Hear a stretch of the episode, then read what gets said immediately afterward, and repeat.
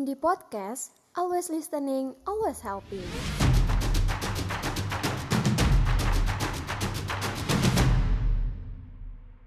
Welcome guys to Indie Podcast, always listening, always helping. Nah, ketemu lagi nih sama Indie Podcast, tapi dengan host yang berbeda nih. Kalau kemarin kan kalian udah ditemenin yang cewek-cewek nih. Hari ini gantian ya host saya yang cowok, yang cowok kan juga mau eksis ya.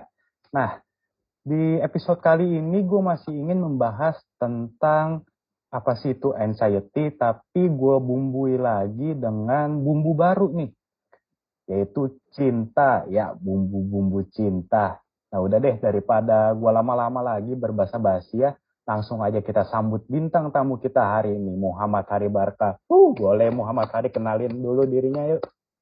Oke, terima kasih. Selamat malam semuanya nih. Ini apa nih enaknya manggilan nih? Sobat Indi kali ya? Iya, Sobat Indi boleh tuh. Boleh nih. Halo Sobat Indi semuanya. Selamat malam. Dan juga terima kasih nih kepada Bro Chandra nih udah ngundang gue di podcastnya nih. Iya, siap-siap. Gimana nih Bro, bro hari ini kabar selama masa pandemi ini nih? Ya, sehat sih, sehat-sehat. Kalau untuk kabar sih sehat. Cuman kalau untuk keuangan yang kurang sehat nih kayaknya. iya untuk keuangan ya mau kerja susah gitu kan nggak ada penghasilan dari mana-mana nggak dapet duit jajan ya Benar, benar banget. Parah, parah. Nah, tapi ngomong-ngomong soal masalah selama pandemi nih ya, gue nih pengen ngebahas cinta selama pandemi nih. Wih, boleh, boleh, boleh, boleh. Nah, cinta tuh di kehidupan normal kita sebelum pandemi aja tuh udah buat kita pusing banget gitu kan. Apalagi di masa pandemi nggak bisa ketemu pacar gitu kan. Mau teleponan terus bosen jadi serba salah. Boleh gak nih kalau Bro Hari ceritain nih kisah cinta selama pandemi ini? Amankah atau ada masalah gitu? Oke, kalau untuk masalah cinta nih ya, nih kayaknya topiknya nih pas banget gitu kan. Apalagi gue juga kebetulan nih, gue pacar gue LDR gitu kan. Kayak lumayan jauh sih sebenarnya Bekasi sama Bogor gitu kan. Sebenarnya kalau kita ngomongin cinta sendiri, untuk gue pribadi nggak perlu ppkm juga. Kayaknya sebelum ppkm udah ngerasain ppkm individu sih kayak soalnya kan gue LDR gitu kan nggak kayak orang-orang yang bisa ketemu langsung. Jadi ya memang gue berjangka lah ketemunya kayak gitu. Nah untuk masalah cinta gue sendiri selama pandemik nih ya sebenarnya dibilang ada untungnya ada ruginya gitu loh. Kalau untung sih sebenarnya dari segi keuntungan ya udah jelas untung materi gitu kan. Yang di mana gue kayak uh, selama PPKM ini kan nggak ketemu gitu kan. Jadi gue bisa nge-save money, gue juga bisa visi foya, misi foya, foya, foya gitu kan dengan pengeluaran gue sendiri. Yang tadinya gue misalnya mau jalan harus mikir-mikir nabung dulu kalau sekarang kan nggak perlu ketemu. Jadinya untungnya bisa buat gue sendiri nih tabungannya. Nah kalau untuk ruginya sendiri ya seperti yang kita tahu ya bahwa gue sendiri LDR ditambah PPKM jadi kayak nggak bisa ketemu gue juga nggak bisa jalan nggak bisa nemenin dia nganterin dia gitu kan nggak bisa main bareng segala macem. Ya paling cuman bisa kayak video call dan juga ya sebatas telepon lah kayak gitu. Jadi rumitnya di situ sih ruginya jadi nggak bisa ngapa-ngapain lebih bosen lah intinya. Iya iya paham paham.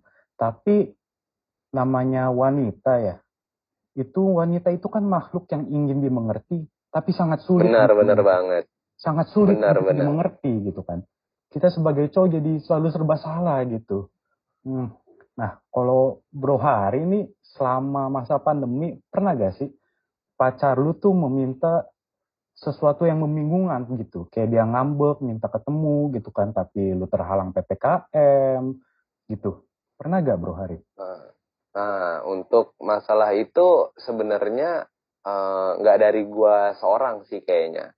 Maksud gue mungkin setiap orang yang menjalani ppkm gitu merasakan juga yang di mana uh, kondisi itu pasti ada gitu kan. Lebih lebih susah lah intinya uh, untuk ketemu terus segala macam ditambah lagi kayaknya setiap wanita memang pasti sewajarnya minta ketemu terus gitu kan. Jangan kan pas ppkm nggak ppkm aja mereka rewel gitu kan. Cuman kan kita sebagai laki-laki ya mau gimana gitu kan. Dilawan nggak bisa.